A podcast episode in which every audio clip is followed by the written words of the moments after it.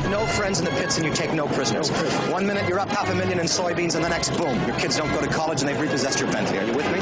The revolution starts now. Starts now. We have to pass the bill so that you can uh, find out what is in it. Turn those machines back on! You are about to enter the Peter Schiff Show. Show me the if we lose freedom here, there's no place to escape to. This is the last stand on earth. The Peter Schiff Show is on. Call in now. 855-4-SHIF. That's 855-472-4433. I don't know when they decided that they wanted to make a virtue out of selfishness. Your money.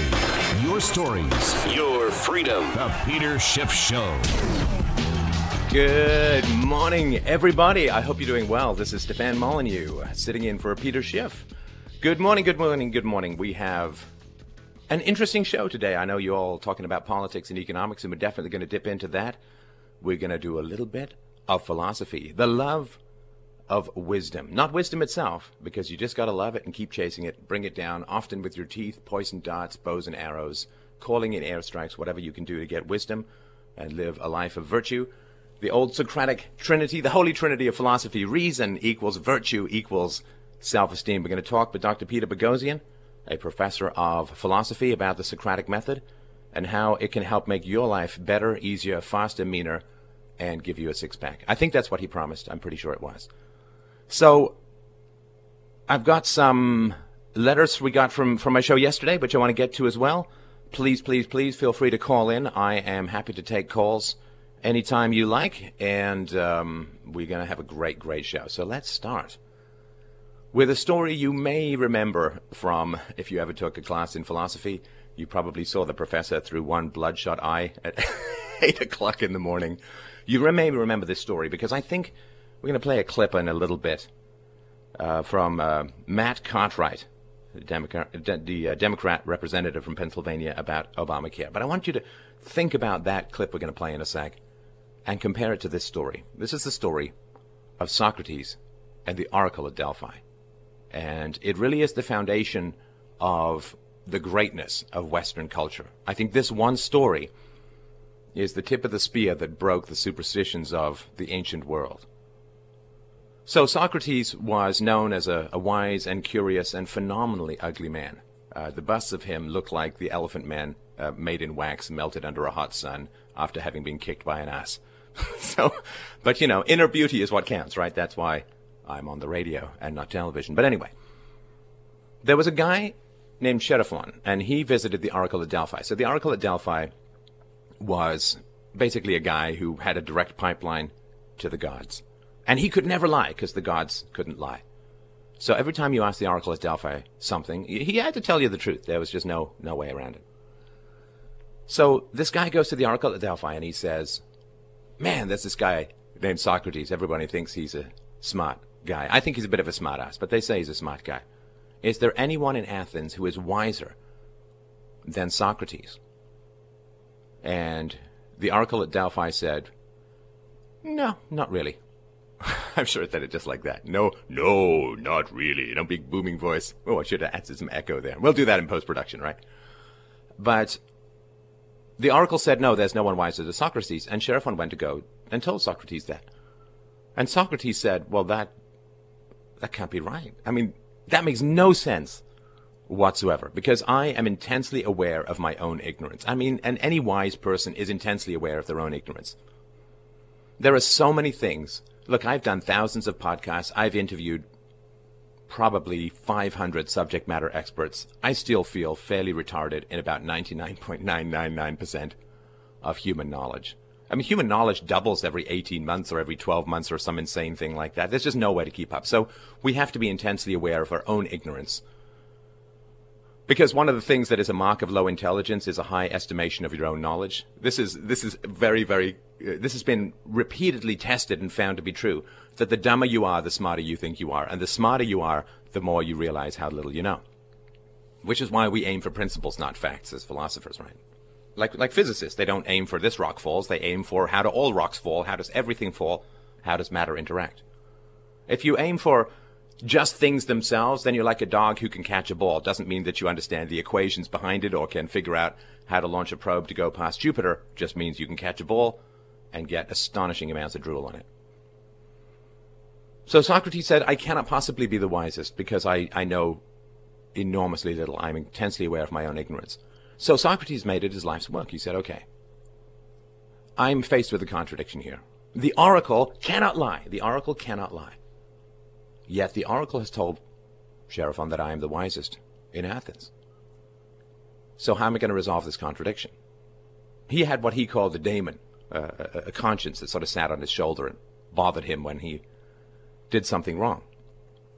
And it was bothering him. Oracle can't lie, but I can't be the wisest. Let's resolve this. So he decided to go and question the most learned, the wisest, the greatest teachers in Athens. All the people who said, Boy, we got knowledge tied up in a bow and we can insert it anywhere you like so that you can be knowledgeable and walk like John Wayne.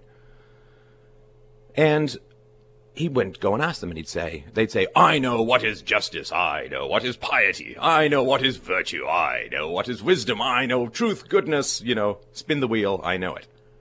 And he would ask them. And he would keep asking them, and he would find out very quickly that they did not know what they claimed to know. One man said, The life of pleasure is the best life. The life of physical sensual pleasure, sex, food, back rubs, geisha girls, whatever. Actually, probably that may not be geographic, geographically correct. I'll have to look that up. See, I told you I didn't know much. And he said, The life of pleasure is the best. And Socrates said, Well, you know one thing that's intensely pleasurable to me? It's not what you think. When I have an itch and I I can't quite get there, and then I finally get my fingertip on it and give it a good old scratch, it's like, oh, that's so good. And he said, if, if the life of pleasure is the best, then having a perpetual itch that you're perpetually scratching must be the very best possible life. Well, that really doesn't make much sense now, does it? He kept asking people, He kept asking people who claimed to have all of this knowledge. And he, he found out, well, two things happened. One, he made an enormous number of enemies, as rational questioning tends to do in the world, because there's so many people who profit from lies, misdirections, falsehood, manipulations, and control. Propaganda, basically. So he found that people hated him for asking the questions, and he also found that they didn't know what they claimed to know. And then, oh man, then he got it. Like an epiphany, literally like the Sermon on the Mount, like a lightning bolt straight to the base of the brain. He got it. And he said, Now I understand what the oracle meant. I am the wisest man in Athens because I know that I know almost nothing. Whereas other people think that they know something when they in fact don't know something. I am wise because I accept the enormity of my ignorance, and these other people are foolish because they pretend to have knowledge that they don't have. Now think of that in terms of us and the government. Barack Obama says, I can reduce your health care premiums $2,500 a year by the end of my first term. How does he know he can do that? How does he know? Are they overcharging people 2500 bucks? He doesn't know. Guy doesn't know much about economics at all, wasn't trained in it at all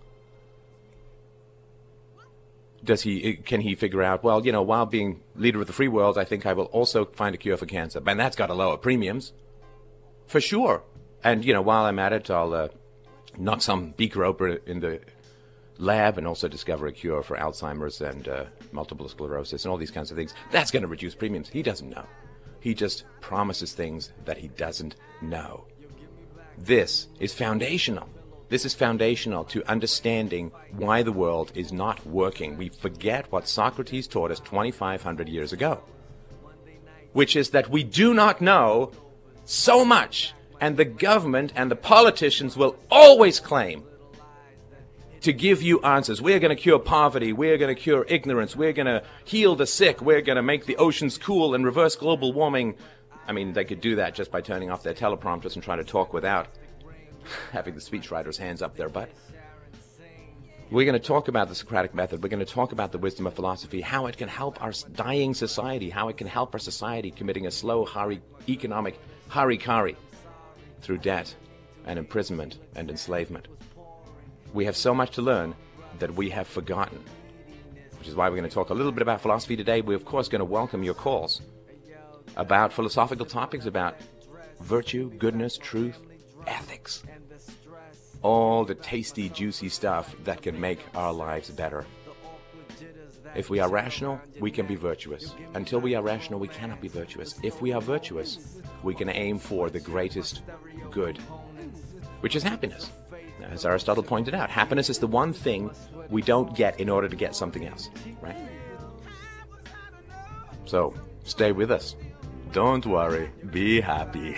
so, We'll be right back after the break and talk a little bit about what the politicians are saying, how it compares to Socrates' wisdom, and then we'll be talking to Dr. Peter Boghossian about philosophy in action. This is Stefan Molyneux for Peter Boghossian. Come here, girl. Let me hug you. I ain't gonna try no tricky moves. Dance, girl.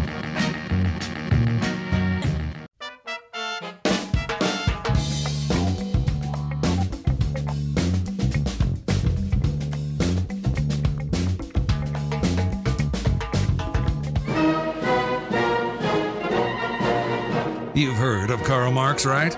Well, now, meet his worst nightmare. This is The Peter Schiff Show. All right, we are back. This is Stefan Molyneux sitting in for the one and only Peter Schiff, uh, who I believe has not been allowed to leave rehab as yet. So, we are talking about philosophy and we're talking about Socrates and the wisdom of knowing how little you know. I mean, you ever sit down and speak with an expert and they just blow your mind? This happens to me like literally every other day.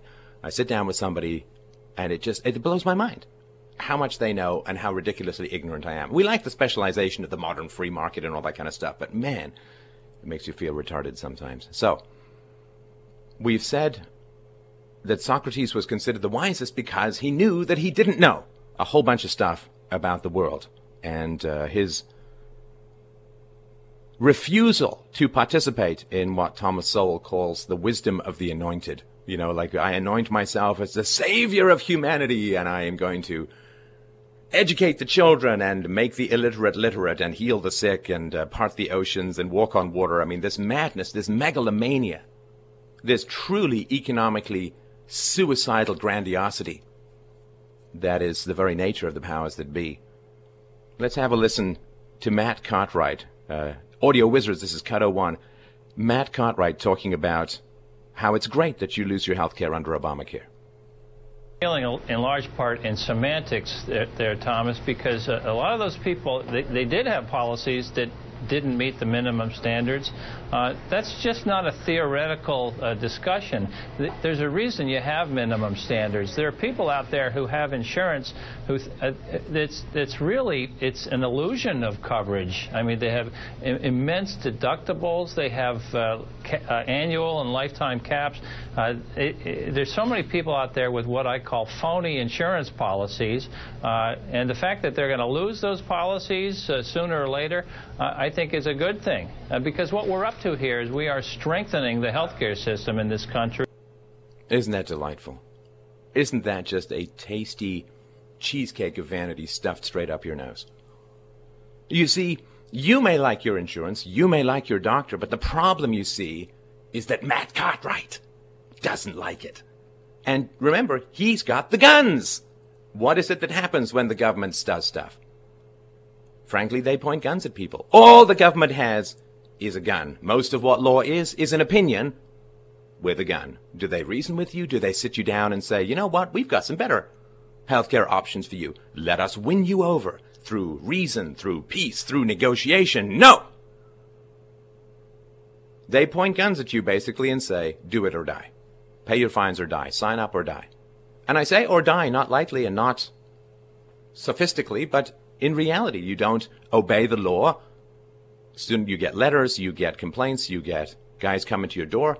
You don't go with them. You could be shot. No one to call the cops on when the cops are at your door.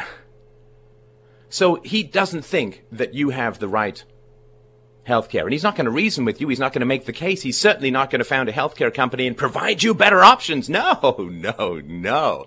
Why would you want to do any of that when you have a gun? Guy comes up to you in a dark alley, he's not going to try and talk you out of your wallet if he's perfectly willing to stab you in the side if you don't give it to him. He doesn't need a lot of eloquence when he's well armed. And the fact that this guy doesn't like your health care should be entirely irrelevant. In a free society, Matt Cartwright's opinion about your healthcare coverage would be completely irrelevant. Don't like my healthcare? Don't like my car? Good thing you didn't get my healthcare. Good thing you didn't buy my car. Good thing you don't have to have sex with my wife. If you don't find her attractive, I think she's hot. But it's not satisfying to him. Now, first of all, this is complete nonsense. This is complete. First of all, a lot of people who are getting the Obamacare are getting higher deductibles, massively higher, double, triple deductibles. So this all nonsense. Why does somebody who's 60 want dental insurance for their children? You know, if you haven't dealt with your kids' dental problems by the time they're 40, I kind of think they're on their own. Why do young people want insurance against afflictions almost entirely associated with age? Why can you not choose? Well, you can't choose because this has nothing to do with feeling that there are no minimum standards. We all know how this works politically, right? It's all very clear. A bunch of people want other people to pay for their health care, and so they lobby the government to put minimum standards in so that everybody else has to subsidize their health care. Single moms don't have a dad to pay for the kids' dental work, so they got to make everyone pay. 90% of the rise in the welfare state is directly attributable to single moms. You, you, you kill the family, you feed the state. You strangle the bond between husband and wife, through welfare, through lax divorce laws, you feed the power of the state. The, the, requirements of the children remain constant. The welfare state is a single mom state. This is what happens when you break up the family. So, why do we care what Matt Cartwright says about health care?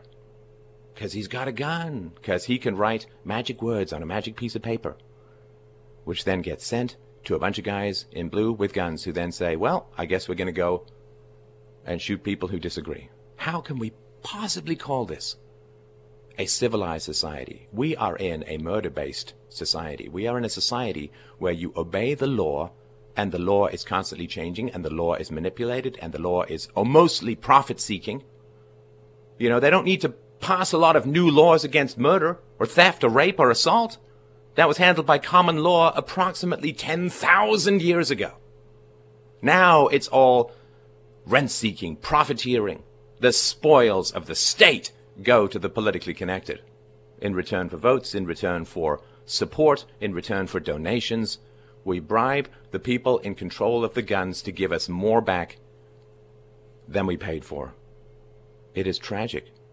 And the degree to which we believe that Matt Cartwright knows what is the best health care for everyone is the degree to which we will continue to slide into the slow fascism, which is the inevitable death of Western culture, society, and freedoms unless we stand firm and fight back with the only thing that works philosophy, ethics, virtue, reason, argument, appeals to the better nature and rational capacities of our fellow citizens. We will be getting to that in the next segment. Please feel free to call in 855 4SHIF, 855 472 33. We're talking to Dr. Peter Boghossian about philosophy next. This is Stefan Molyneux for Peter Schiff. The very next day, they got the money, hey, you know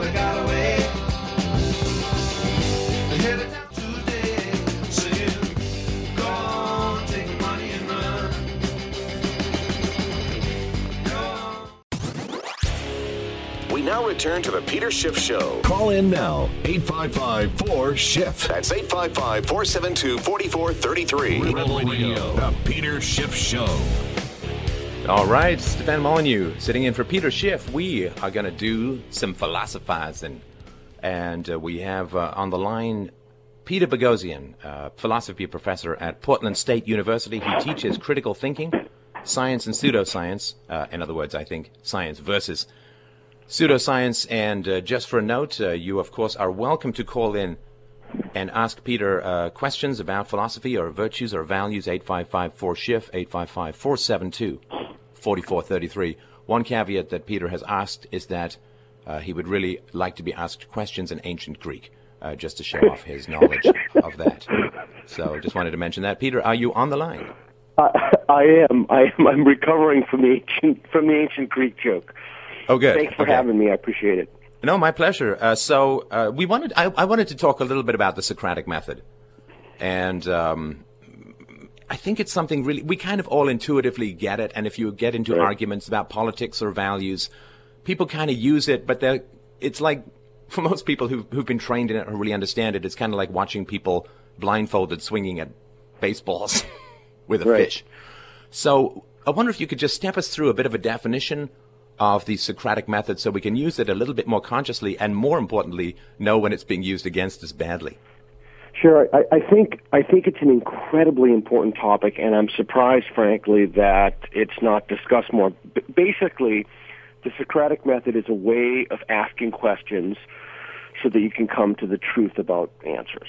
So it assumes, for example, that there is a truth to be known about things. So it, it would work very well in economics, for example, but it wouldn't work very well in terms of your own personal tastes, like you know what type of music you like or what type of food you like, things of that nature. So the Socratic method has five stages, and the first is it wonder. You begin to wonder. You wonder about some question, and uh, the the famous question from Plato's Republic is what is justice. So we're, wondering. You and I are having a conversation. What is justice? And then someone will posit an answer to that, like the second stage. They'll say, well, justice is paying your debts. And then this is the core of the Socratic method, stage three. We'll engage in a question and answer period, and what we'll try to do is exactly the same as the scientific method.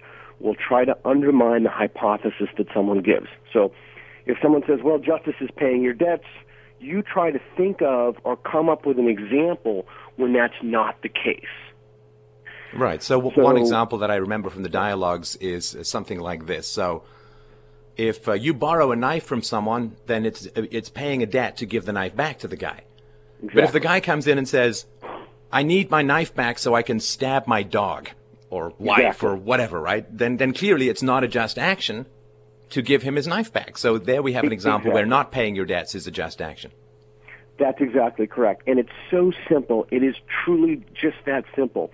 But you just need to train yourself to do this, to think in this way. And the consequence of training yourself and in, in, in, thinking this way is that you can come to truths about the world. You can figure stuff out for yourself. So if that, if it's a, well, you know, I need the knife back because I want to stab my dog and then my wife and then my children, and you say, well, I'm not going to give you the knife back, then the, then it's not justice is not paying your debts. So we can rule that out as a as an alternative, as a definition. So people give well, you know, along the same lines, say, well, it's it's harming your enemies and and uh, helping your friends. And then the counterexample to that would be, well, what if your enemies, what if your friends are just have deceived you, and they're actually bad people, and your enemies are really not your enemies at all. So things like that, counterexamples, and then again, it's just the same iterative process, and then ultimately people would uh, act accordingly. Well, and so sorry, just, so we, are looking at sort inquiry. of we're looking at one side of the equation, which I think is really important, right? Obviously, so if you say justice is paying off your debts, if you can find examples where paying off your debts is not justice, that destroys the thesis. Exactly. Also, That's if you right. can find examples of justice that have nothing to do with paying off debts, then the ah. thesis is, is revealed as incomplete, right? It does not encompass everything that could be termed justice. That is correct. And the, the reason that that's just so essential, I, I was told repeatedly that, that this audience is incredibly intelligent and uh, educated, so I'll kind of bump it up a level. The, the reason that that's so important is because that prevents us from slipping into relativism, where there's no standard to make a moral judgment about things and it's a way to come to moral knowledge about things. So the scientific method gives us a way to come to, to knowledge about the world, and the Socratic method gives us a way to come to knowledge about morality, to, to, to at the very least to be able to rule out alternatives that are immoral. Right. And, you, and again, also, you can with anything. Yeah, and this, this process I think is so important because when we make decisions about values – based on conclusions without knowing the reasoning behind them. Exactly. We will be subject or prey to the emotional and language manipulation of Socrates' ancient enemy, the sophists, the people who could make the worst argument appear the better. Like in right. teaching my daughter math, I don't just give her the answers you know, what's three and four, seven. You know, I what I do is, you know, here, use your fingers like, like daddy does and, and try and figure out what the answer is by reasoning it out yourself. Right, like so okay. there was this way of teaching language that was like the whole word. You just teach the whole word and have the kid memorize it. Now yeah. we're back to phonics, right, which is where you teach the components of word. Why do you think people are so resistant, or why do you think power structures are so resistant to moral reasoning and just want to inject people with conclusions that lead them to, to subjugation? Boy, fantastic point. So you, you put your finger on it before and we, we have to think about okay so one of the ways as you said in the intro I, I teach critical thinking this is my life's work the, one of the problems with, with the way people think is they think in terms of conclusions.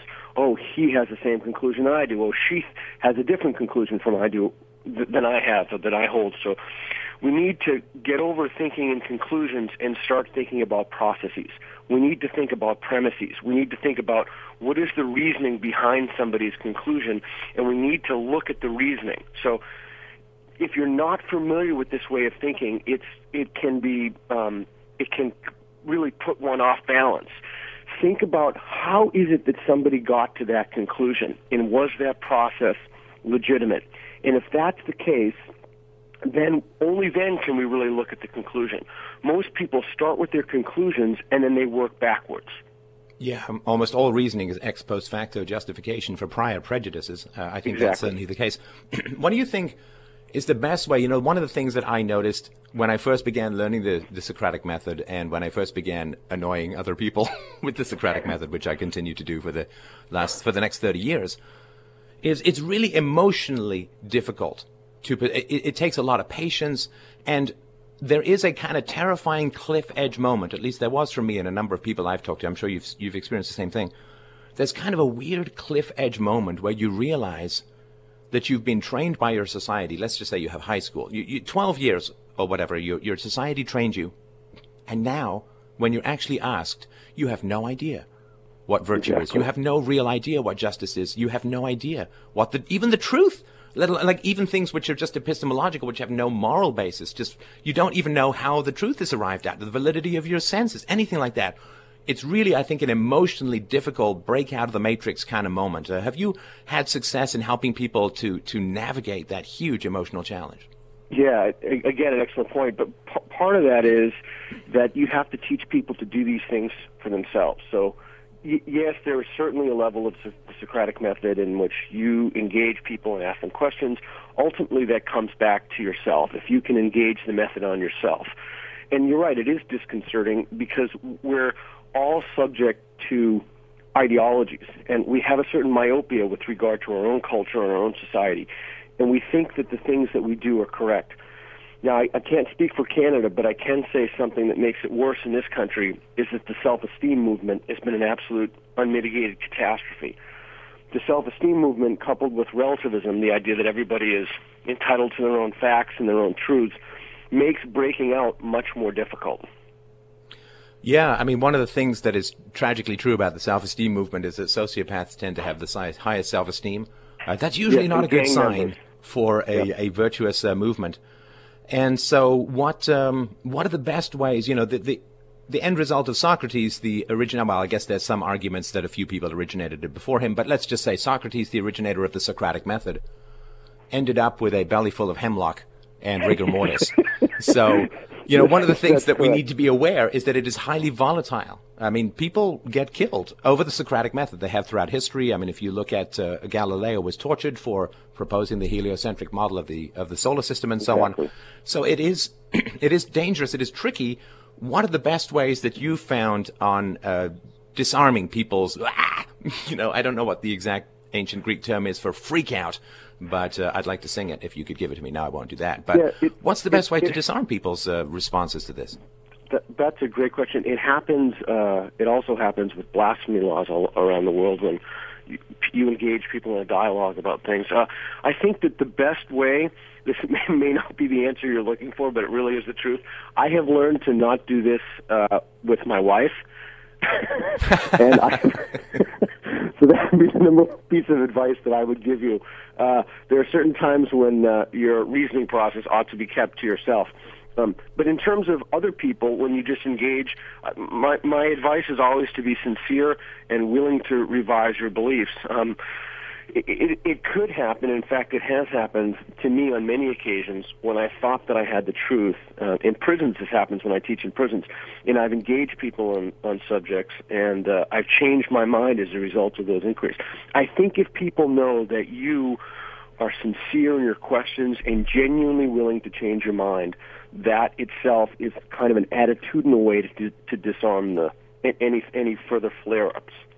Yeah, and, and be aware that you're walking into a minefield, that when you teach people a methodology, you are undoing what they perceive of as their personality.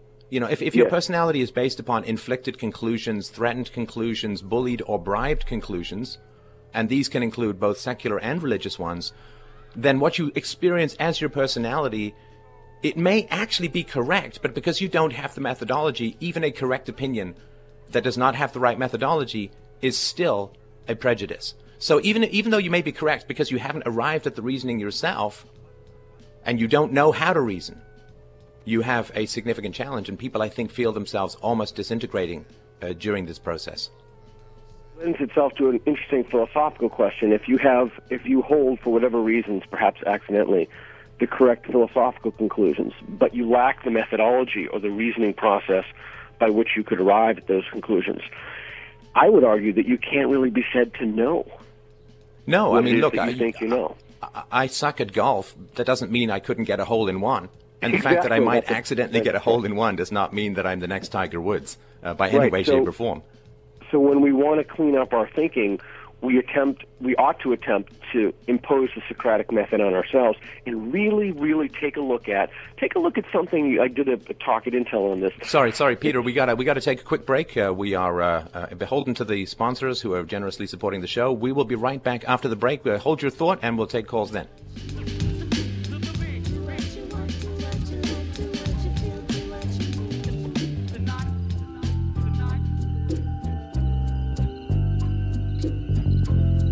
The Peter Schiff Show.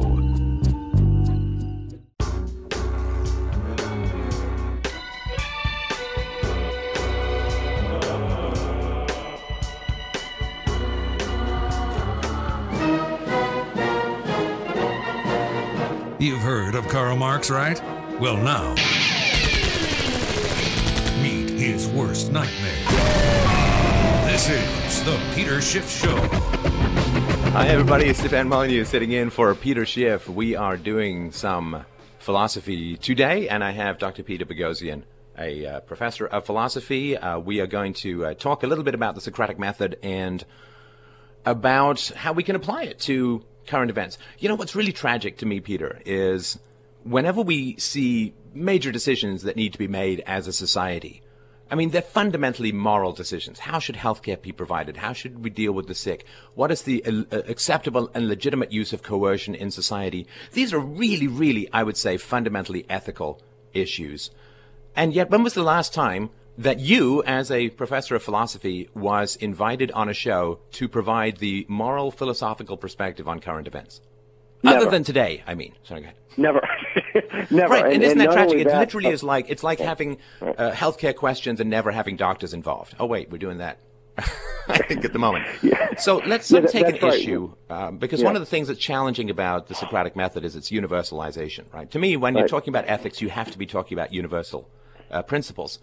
A, a, good universal principle is I cannot incur debts on your behalf without your permission. Would you agree okay. with that as a reasonable moral proposition? Yeah, I, I'd hold that as tentatively true. Okay, so if we take that as a universal, then it means it plows right through governments, it plows right through the law. And if we look at something like the national debt, given that it's not paid off in the lifetime of the taxpayers, how would we analyze this from a moral standpoint? Okay, so I'll, I'll throw a, a slight curveball at you. Uh, I'm 47 years old, and one of the things that I have realized is that my time is vital. So w- before I start a, any kind of a Socratic conversation, there has to be, and again, if you have an abundance of time, you don't have to do this, but you have to have some way of figuring out where the person with whom you're speaking is in the conversation. So, with that, I would throw out a very brief question, something just to give me an idea of where I should gauge the conversation. So, for the national debt, I would say, okay, what's the difference between the debt and the deficit? Now, if somebody doesn't know that, then I know it's going to it's going to be a longer and more arduous discussion. If someone does know that, then then I can. It, basically is a way for me to figure out how to gauge the intellectual level and educational level, so then I can take the conversation from there. So. Okay, so, so I, I, say uh, deficit is the deficiency in this year's spending, and uh, debt is the accumulation of that over time. Exactly. Okay, so now we know now we know I know exactly that you're you're the sort of person who's educated and intelligent. We can have this thoughtful discussion now. If not, it makes it more difficult. So then we're wondering about something, and I would try to have you offer a hypothesis. Well, what what do you think about government debt? Do you think it's too high? Now, just to clarify, I'm talking about the, the United States government debt.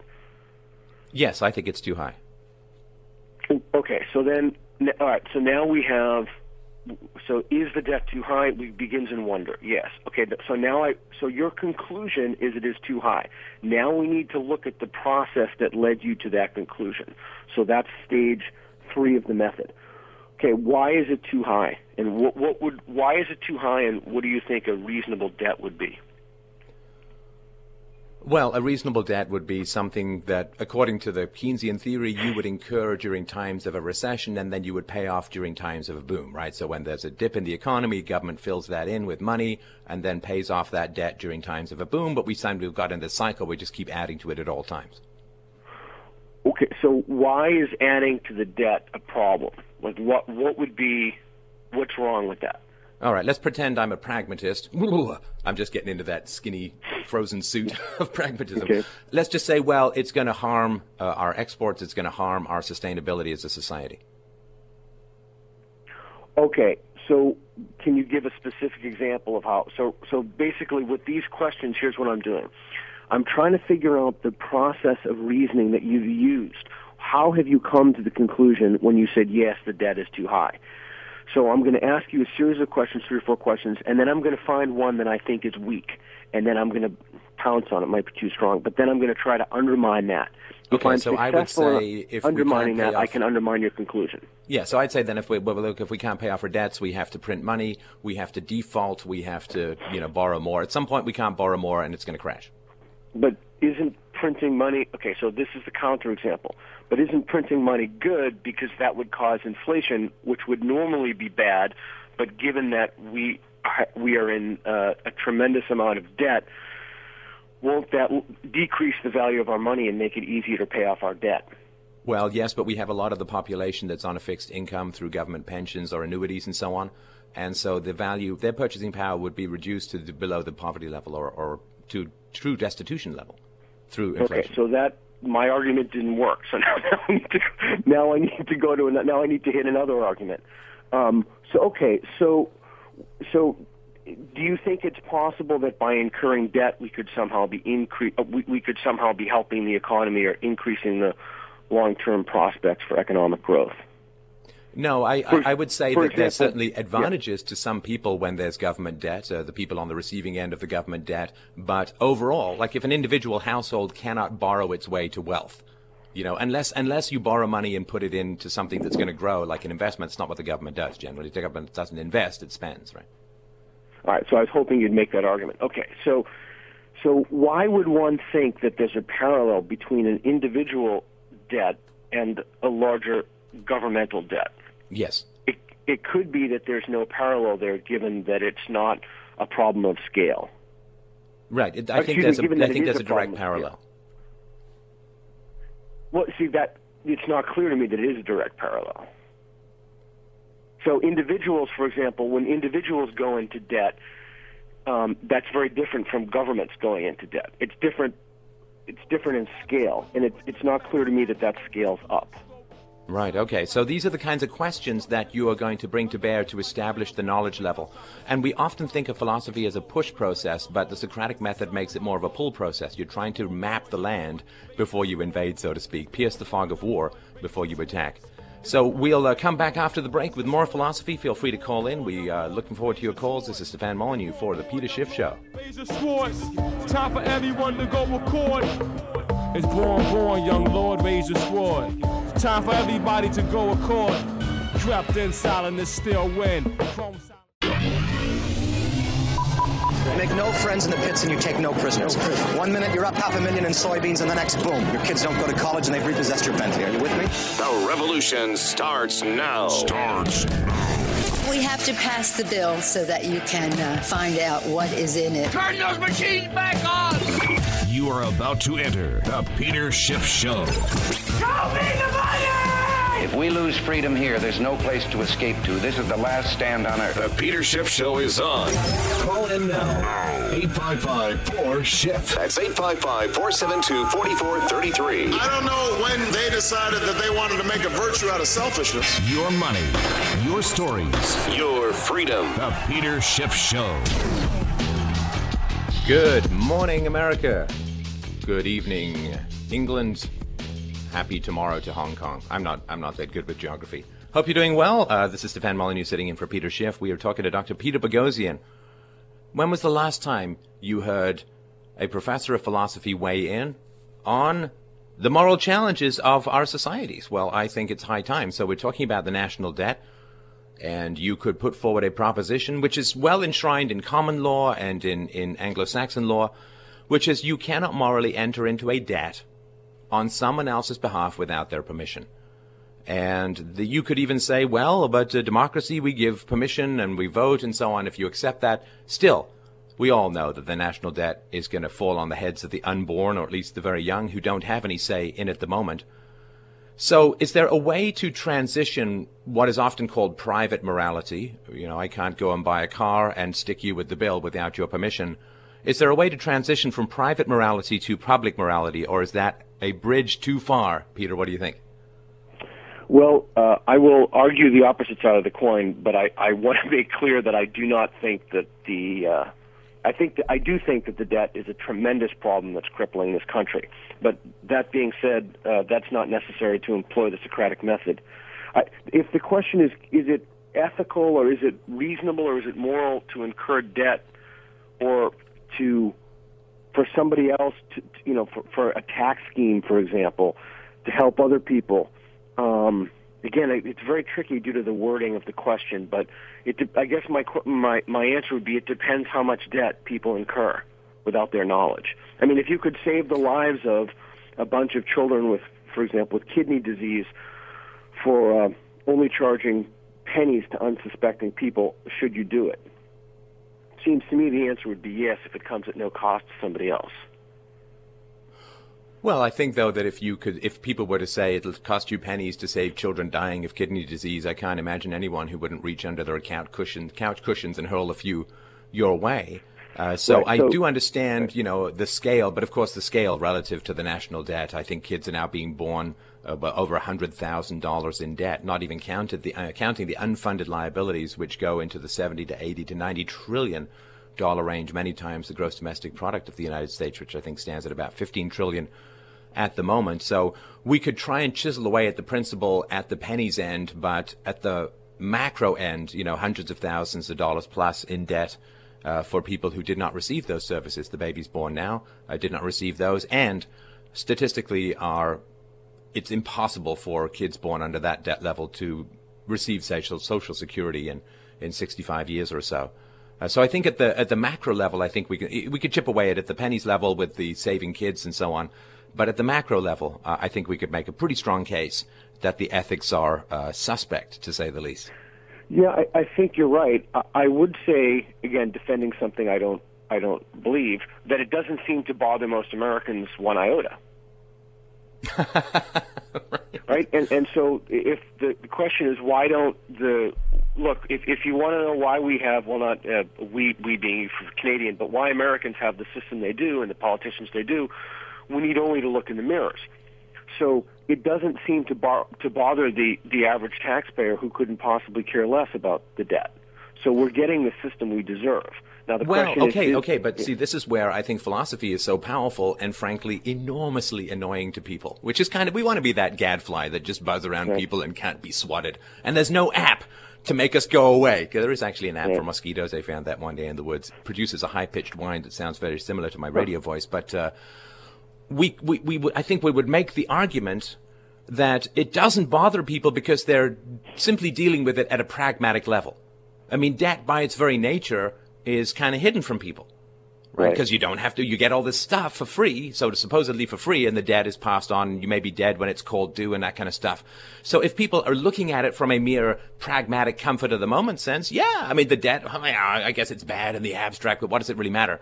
But when you when you look at things from a moral standpoint, if we say there is a moral question around national debt, we would never allow an individual to do this. Why do we as a society endorse it collectively? Then the fact that people are comfortable with it doesn't matter because if you can get them to question the ethics of ethics of the whole system, then their discomfort will increase, right? So the fact that they don't bothered by it, I think, is partly because we're not making a strong enough moral case for it. Yeah, you're, you're right. If we can get people to question the ethics of the whole system, I said something similar to my dad, and he said, we can't even teach people to read. You think we're going to teach, get them to question the ethics of the whole system? I, I think that the problem is that that we currently the population in the United States on whole is just not suited to deal with these questions. Our educational infrastructure has failed us, and so the, this we're getting the system the, the system that we have is a consequence of valuing the wrong things. The debt that we've incurred is a consequence of people not having the tools to understand not just moral questions, but very, very fundamental pragmatic economic questions. Right, but if all we're doing is looking at pragmatic economic questions around the transfer of wealth, then we could really say that the mugger is perfectly justified in transferring wealth from his victim right? I mean, if we don't bring yeah. moral considerations into play, we can say, well, the victim was rich, you see, uh, and, and the mugger was not. And therefore, yeah, this right. income redistribution, you know, it's much more efficient than having a government bureaucracy that takes money and then gives it to people who have less money. It's much more efficient and entrepreneurial, direct, uh, in order to, to get the mugger to just take the money directly. I mean, as soon as you take away the moral considerations, I think you really create a, a kind of the stereotypical Wild West of, of transfers that seem to have no particular end. No, that, that's exactly right. So the question for us, I, I would think, on a very pragmatic level, again, bringing it back to pragmatism, how do we teach people basic tools of moral reasoning? How do we teach people to understand or to make these moral di- differentiations. And what we're doing now, I would argue, at least in the U.S. schools, is we're doing exactly the opposite of what we should be doing. We're teaching people to suspend judgments. We're teaching people not to make judgments about really, really important things. It's because of subjectivity. It's because of we, we don't want to hurt anybody's feelings. One culture is just as good as another culture. And what we should be doing is exactly the opposite, is teaching people how to make better, more discerning moral judgments and well, and I think, and I think we, we, we can't as individuals do much about the educational system other than to point out that it is a nightmare. But what yes. you know, we, we had a conversation just for the listeners. We had a chat last night about the show today, and Peter had a delightful conversation with my daughter, who showed some, I think, moral reasoning. And there have been studies. I had this uh, psychologist, Alison Gopnik, on the show, who's done uh, research to show that children are capable of moral reasoning at the age of 15 months mm. of age, uh, thus surpassing most postmodernist professors. And what is amazing is the amount of moral reasoning we can do. Like I'm constantly hounding at people, like don't yell at your kids, don't hit your kids. Why? Because when you don't do that, you have to reason with them. And if you teach kids how to morally reason from a very early age, they can do absolutely incredible things. I know you're a dad too to two delightful kids. So what can we do as parents? What can we do? Uh, those of us who have access to children, that sounds kind of sinister. those of us who have exposure, no, that sounds even more sinister. those of us who uh, who enjoy the company of children, uh, what can we do to to help bring this kind of thinking about in the young? So I, that's a great question. I want to say that that question dovetails with your earlier question of how do we help people reason morally and how do we help people think about these questions it starts with the youth, and it starts in our homes, and it starts with our families. Uh, so uh, one one thing is to, last night I if uh, if I may with your daughter you asked her a series of questions about the experiment and the hair and going up and the electricity and the science museum is that you help people's reasoning process you don't worry about what conclusions people have and, and I know again it's that might strike people as a weird way to think about the problem but moral reasoning is intrinsic to the properties that people use to get to moral reasoning. So you can ask your children questions. You can help your children. So if you, your child comes to you and he asks you a question, or she asks you a question, or she comes with a conclusion, how do you know that? How do you know that is one of the most powerful things you can ever say to anybody, including a child.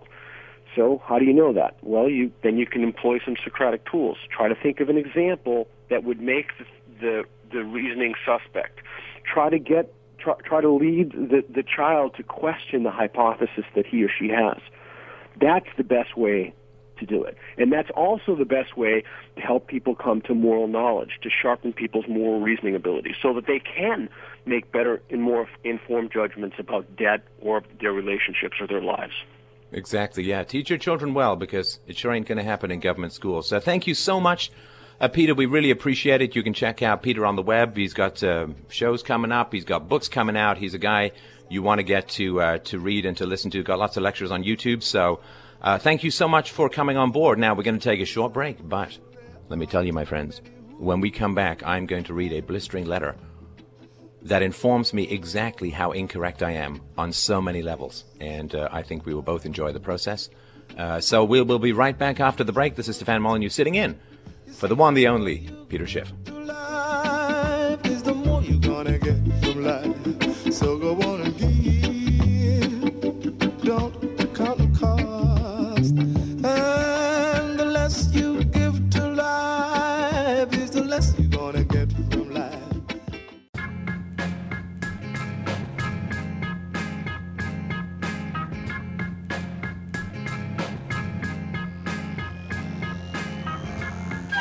Nine out of ten historians agree. If Thomas Jefferson and Thomas Paine were alive today, both would be Schiff Radio Premium members. Somewhere up there, Thomas Jefferson is looking down with great pride. Schiff Radio continues right now. Hi, everybody. Stefan Molyneux sitting in for Peter Schiff. And uh, how wrong am I? Let us together count the ways. So, this is a letter that came in, uh, and I appreciate the uh, letters that come in. It's great to get feedback uh, on the show. And so um, uh, somebody wrote and said, Just heard the podcast of your guest today. I guess guest means guest. It's okay. Sometimes we let uh, the spell check do our proofing for us. Not always the wisest idea. Just heard the podcast of your guest today. You guys are totally wrong about patents. We absolutely need patents. And no, I'm, I'm yelling because he's using caps. And no, we would not have a better economy without them, as your guest, guest, sorry, pointed out. I am an entrepreneur myself, says the writer, and there is no way I would put the time and energy into my creations if I knew some multi-million dollar corporation could just say, oh wow, look, why didn't we think of that? Let's make one just like it. And presto, just like that, they would put the struggling and hardworking inventor out of business.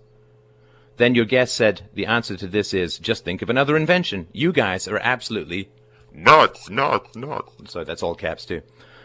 Then there's talk of monopoly. Well, I thought the market takes care of pricing, right? Come on, guys. I don't like big government either, but if you make it okay for big money to squash small money because they can steal your inventions, that's BS. Okay, so it goes on, but that's um, interesting, and I appreciate the letter. I will give you my thoughts on it. Hopefully, that will be of some value. So, if your concern is that without patents, big companies can squash small inventors, I think you do not understand how the patent system works at the moment. How the patent system works at the moment is big companies buy up swaths of patents, which they then use to crush competitors who try to enter the market. So I had a friend who had a great idea for. Do you, do you know you have an individual typing style? It's true. I mean, it's like a fingerprint. The, the keys you strike, the sequences, the speed, the rhythm. And so it was a way of finding out if somebody else was using your keyboard. It's impossible to duplicate. It's, I mean, it's brilliant. It's like a secondary password kind of thing. So somebody breaks your, they start typing on your keyboard, it locks them out because it's like, dude, that's not the hand I'm familiar with. we all know body parts of, know that statement.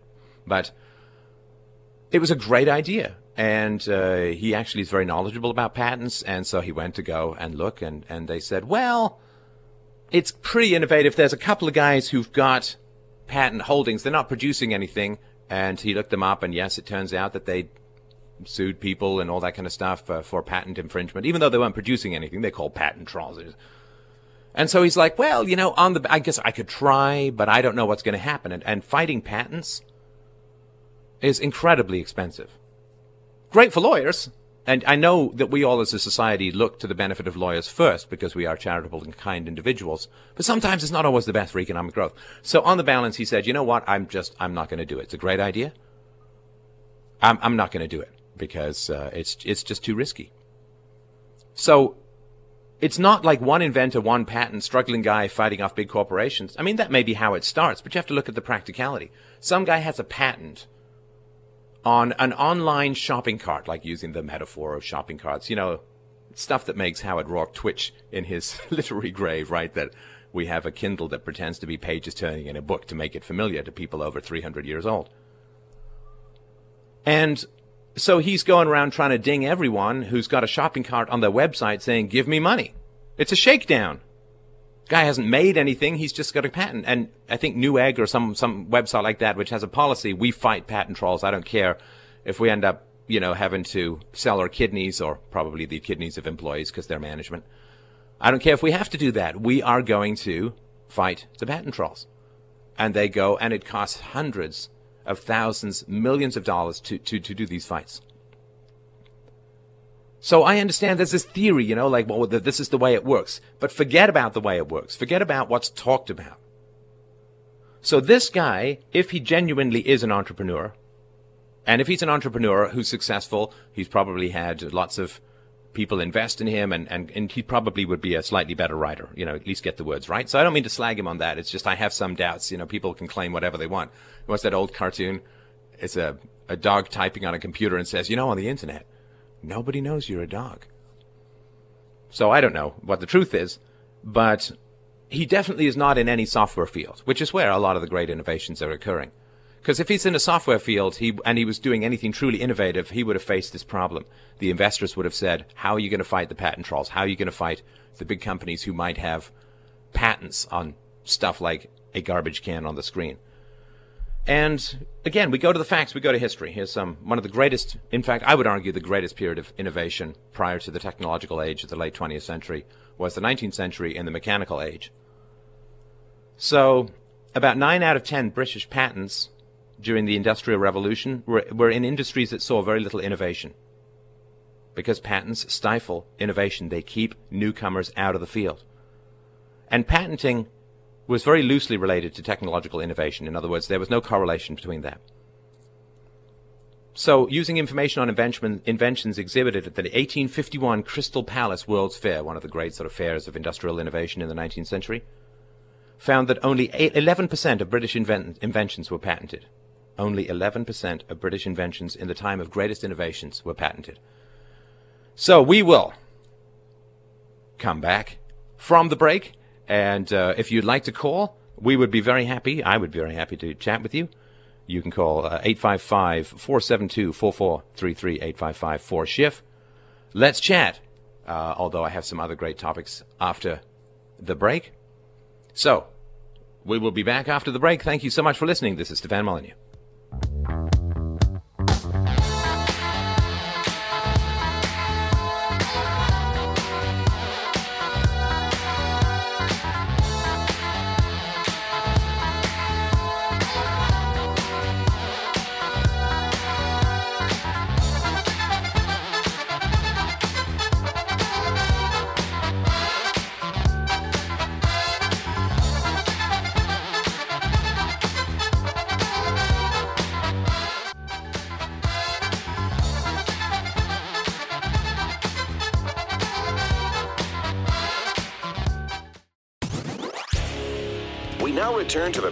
Schiff Show. Call in now, 855 4 Schiff. That's 855 472 4433. Rebel Radio, The Peter Schiff Show.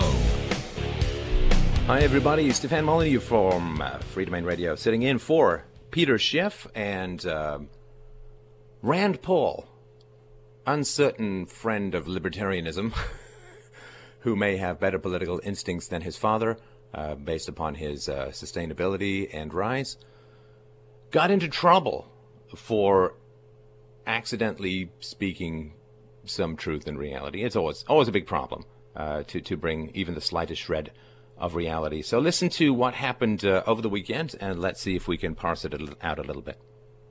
I can't quite describe to you exactly what a Bitcoin looks like or what it's all about, but it's an interesting phenomenon and it's very attractive to the libertarians because it sort of fits this category of competing currencies. But, uh, you know, if, if we have a replacement for the dollar, uh, it'll be because um, somebody at the Federal Reserve destroyed the value of the dollar, and therefore something has to take its place. And, uh, you know, if you look at the last hundred years, the Fed's been working on it. Yeah. About 98% of the value no, of the dollar is gone. yeah, so a little bit of, a little bit of truth there. That actually was Ron Paul, unless Rand Paul has a bad cold.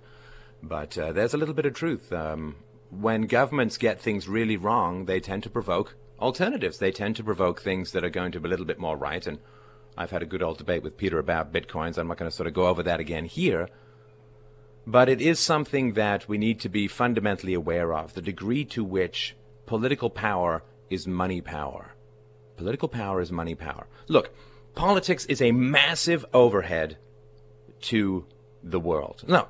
This is not an argument as to whether it's right or wrong. We can do that another time. But politics is a massive overhead. So if you want to help the poor, imagine you want to help the poor. You, you got a million dollars, you die, you hate your kids. and you want to help the poor. I don't know, some scenario. Are you going to write a check to, say, the United Way? Or are you going to write a check to the Department of Health and Human Services? In which scenario do you think that more money is going to get to the poor. I think most people would say, I'm not sure that I want to give my money to the Department of Welfare or whatever it is in your country that helps the poor. Why? Because every dollar that goes into there, spare change, the kind of stuff you dig around to buy your kid a popsicle, is what makes it to the poor. 80% of the money that goes into the welfare system gets stuck, clogged up in the large assed middle class bureaucratic goo fest known as the public sector. Doesn't help the poor. They farm the poor. They like having the poor. And uh, there's lots of people out there. Um, listened to an interview on the radio the other day with a woman who said, "Well, you try and get out of the welfare. It's like, it's like the Roach Motel. you can check in, you just can't check out because if you try and work, they'll deduct uh, and they'll harass you, and and so they kind of want to kind of, you know, farmer doesn't want his cows wandering all over the place, so they put these nice little fences up. And government bureaucracies make their money, justify their funding based on the poor. They have no more incentive to reduce the poor than the makers of hair gels have to make everyone bald. It's just not in the way it works. And it's the same thing, it's really fundamentally true of money. Political power is money power. If we could get things done without political overhead, things would be way more efficient. Now, how does it sustain itself? I mean, because normally when things are less efficient versus more efficient, the more efficient thing is going to win out. Which is why we don't use uh, smoke signals, carrier pigeons, uh, the Pony Express to get our messages across. We email, or if we want people to come to our bar from the beach, we skywrite. How is it that ridiculously less efficient systems like politics flourish over more efficient systems like charity, voluntarism, the free market, and so on? Well, because, my friends, as you all know, I'm sure, they have this wonderful drug called money. The government says, I'm going to give you $500. Government has no money. Government has no money. It's one of the fundamental things that should be just, you know, you shouldn't pledge the pledge of, you shouldn't say the pledge of allegiance every morning, you should put your hands over your heart and say, repeat after me, the government has no money. The government has no money. And that will help you uh, understand how politics works. Um, that would be my pledge of allegiance, which is why I don't run schools. Well, I guess kind of an online one, philosophy, whatever, but government has no money. So if they want to give you $500, what do they have to do? Well, let's say that they couldn't print money. Let's say they couldn't borrow money. They'd have to raise taxes. Simple, right? Have to raise taxes. Now, if they had to raise taxes fairly, if we didn't have this graduated income tax, right? The income tax is ridiculous on so many levels and immoral on so many levels, and the products, the proceeds of the income tax simply go to paying off the debt. People say, well, if you cut income tax, we'll lose government services. Actually, not true. Default, cut the income tax, you're exactly the same place that you were before. But if the government wants to give you 500 bucks and they have to tax you, what are they going to do? They're going to have to tax you like a thousand bucks. Why? Because you have got to hire all these people to go collect the taxes, to process the paperwork, to hire their cousins, to create massive pensions, to pay for the health care of people who get sick while they're processing your $500 check. It's going to cost like a, so they're going to, what the government's going to have to do if they don't have the drug of money, what's the government going to have to do? They're going to have to say, I pledge my friends, I pledge to you. I don't know what accent that is, but I go with it anyway. I pledge to you. I will send you $500 for only $1,000. Send me $1,000. dollars you got yourself five China C notes, all to your very own self. How, how would that play in Peoria, as Nixon used to say? well, people would say, I think not. That is not a very good deal. Well, but you see, if they have a monopoly over the money supply, what can they do? What they do always, right? They say, I'll send you $500. It's true, I got no money. Where I'm going to get that money from? Well, your children going to work someday, ain't they? Yes, they are. Ladies and gentlemen, your children, they're going to work and we're going to tax them. And that is what we call collateral. Your children's future labor, my friends, is a wonderful collateral. Now you can't borrow against it as a citizen because by God, that's illegal. But we can. Why? Well, because we make the laws, friends. So we will borrow against your children's collateral, or we send you that $500, and your children will only end up owing about $3,000. But it's okay. We take tiny kidneys too. Well, that's how it really works, as we all know. They either print the money or they borrow the money. Printing the money, of course, uh, just drives inflation. So by the time you get that 500 bucks, it's worth about a tenth of a Bitcoin. Ooh, see how I work that in? from the quote. That's what you call professional radios, ladies, ladies and gentlemen. But this is what they do. It's because they control the money. And I don't know if this is true or not. I get emails about this all the time. I don't know if it's true or not, but there are lots of theories out there that say there are a number of dangerous things that you can do in this world. You can get between Michael Moore and a donut. Well, actually, that's not even dangerous. That's just plain suicidal. Right? you can get between George Hamilton and a tanning salon. But I think by far one of the most dangerous things you can do is to attempt to start a gold backed currency in the world. Because all the paper currency monopolies or the governments that are bribing people with monopoly money, with imagination, with their children's enslavement. If a gold backed currency comes along, well, that's, uh, that's going to help to reveal the true value of a fiat currency, which is, you know, maybe something to sneeze into. Um, maybe something as they did in the Weimar Republic in 1920s Germany to burn for fuel. Maybe wallpaper.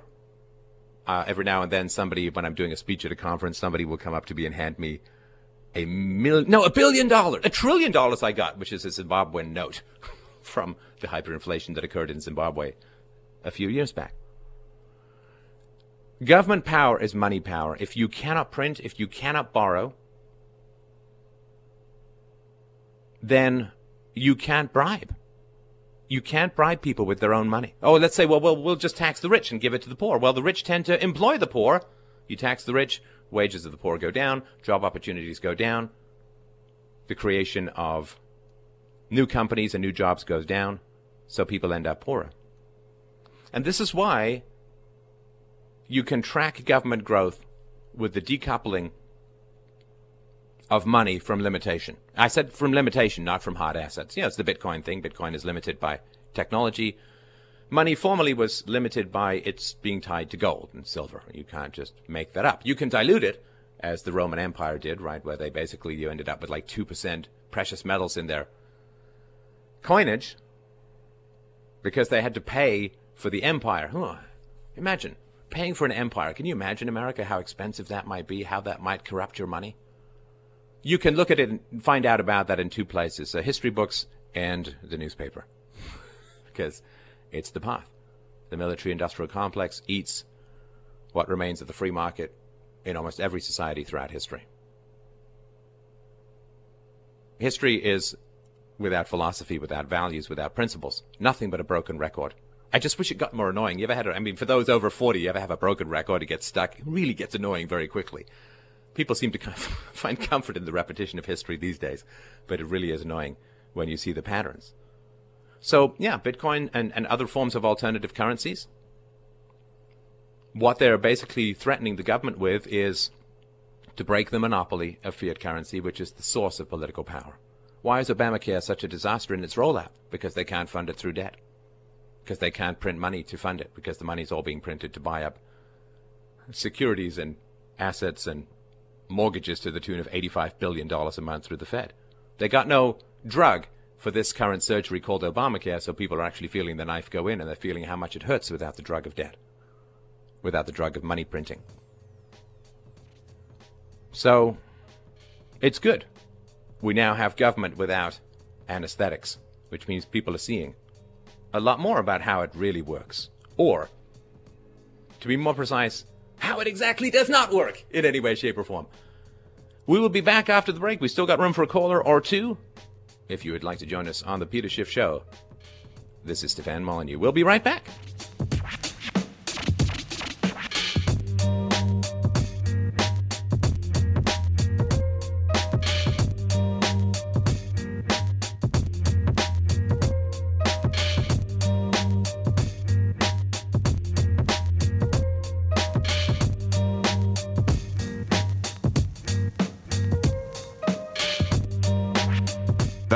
Leadership Show.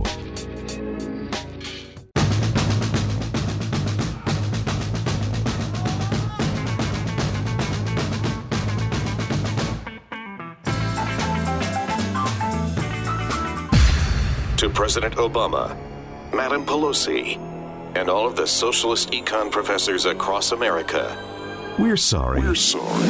Peter Schiff is back on the air. everybody. It's Pan Molyneux. Oh my gosh, we, we, we gotta go really quick. We gotta go really quick now. Had a great intro, but we're not gonna do it because, ladies and gentlemen, over the horizon, coming through the mirage of the desert of Radioland, I see callers. Michelle, are you on the line? Can you hear me? I can. How are you doing? I am doing great. It's great to talk to you. I love your work. Uh, but I'm still rather new to philosophy, and so I hope this question doesn't sound too uh, silly but uh, it, address it, I hope, in any way that you can uh, dumb down. and my question is, when there's so much talk in philosophy about truth and happiness and ethics, why is there so little talk about love? And I do have a, a reason for asking that, but maybe you have a, a an answer first.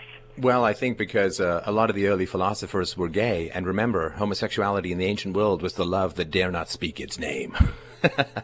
Well, um, uh-huh. I, th- I think that there is love of wisdom, uh, but of course, a lot of philosophers were not married and did not have children. Uh, you know, I mean, a whole bunch of them come to my mind, but you don't have to go through here. I mean, Plato, Aristotle, Nietzsche. I mean, these uh, these guys, uh, Spinoza. Uh, they were not married and did not have children, and so uh, for them, love of abstractions, I think, overrode mere mortal concerns, love of of people, and so on. I am uh, married and am a father, so for me, I think your question is more important than a lot of the abstract questions that are dealt with in philosophy, which is, um, I think, is does philosophy equate love with happiness, or, or where does love fit in philosophy? Right. I guess because it seems like there's so few women attracted to philosophy, and I notice on your boards also where I've become active lately, it seems like the gentlemen there have a hard time finding women in the same interests. Way was just thinking if, if, if yeah, the, the, the, the technical yeah the technical term for philosophy is is sausage fest, uh, and, uh, uh and sadly it's true. I think that there is there is a, deficiency in the examination of love. I mean, I've got a free book online. Uh, people can get it freedomainradio.com called uh, Real Time Relationships The Logic of Love. I think love is an absolutely essential topic. I mean, isn't love that which nourishes us in the most fundamental way possible? And you can live without love to some degree when you're young, particularly if you have kids. And when you get older, you need that bond, you need that connection, you need that certainty. Uh, we are a pair bonding kind of species. And I think love is a very underrated topic. And I think you're very wise to bring it up. And the thing is, too, I don't think philosophers should ever dumb down anything because if people can't understand it, it's not good philosophy. Like if I make music above the frequency of human ears to hear, it just ain't music. And so I think it's a great question. The way that I work with love is I believe that love is not something you can aim for directly, but you can perform actions and hold thoughts that will encourage love. Like you can't aim for health directly. You can't say, well, I'm just going to go be healthy tomorrow. You can have healthy practices, you know, eat well, exercise, blah, blah, blah. And that is going to promote health as an effect of what it is you're doing. I think the same thing is true of love. I think that love is an emotional and involuntary response to virtue, if we're virtuous. So when we when we see nobility and virtue and goodness uh, and and courage and uh, steadfastness and integrity and all the things which we cultivate as virtues within ourselves, honesty and so on, if we have those values and we see someone else who has those values, we have a positive response to those values. Now, if we're some Scrooge fest mustache stroking evil guy, then when we come across virtue, we're going to view it as a threat because the virtuous person is going to expose our evil to those around us, and so uh, enemies, combat, and all the good stuff, which I think philosophers should, should learn to like. So I think that love is our involuntary response to virtue if we're virtuous, and if you want love in your life, the first thing you have to do is be virtuous. And we often will try to aim at love through other ways, right? Be- be- men will try to, I mean, the traditional thing is men will try to become rich and women will try to be sexy right? And, and then, by golly, we'll get love. And, uh, you know, that given the divorce rate of 50% plus, uh, doesn't really seem very believable.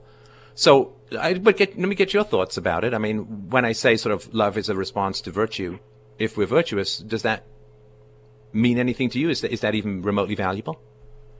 Oh, yes, definitely. And I did read that book. It was excellent. I, I really enjoyed it. And I, I do, I would add sometimes I feel like there can be love that is sparked, uh, and, and I'm not just talking about this kind of love at first sight thing, but I think there can be this kind of attraction that goes maybe deeper than uh, like like someone who is not virtuous that you could feel at just this kind of you know, animalistic attraction because of the kind of need or want or I say desire to you know, and now now it sounds like now it sounds like I'm trying to fix each other's problems through love, and that's not what I mean because it would be voluntary.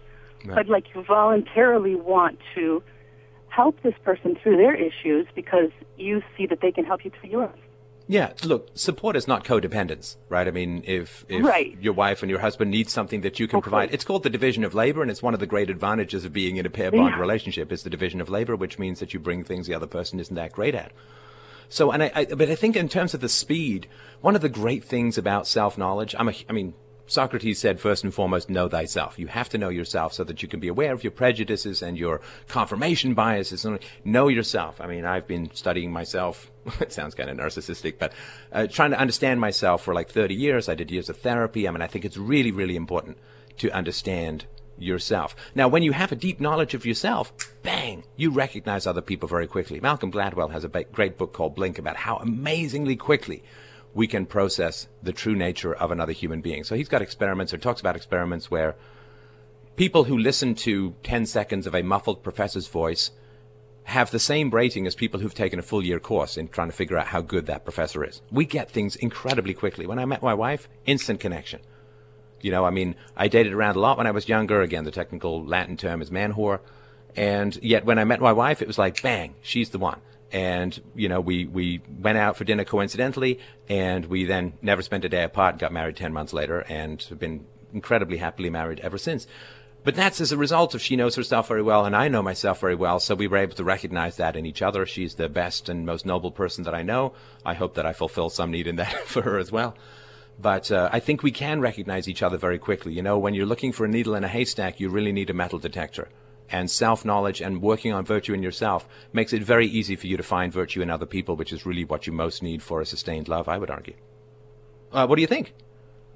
I think that sounds fabulous, and it leads actually to the next thing I wanted to say if you still have a minute.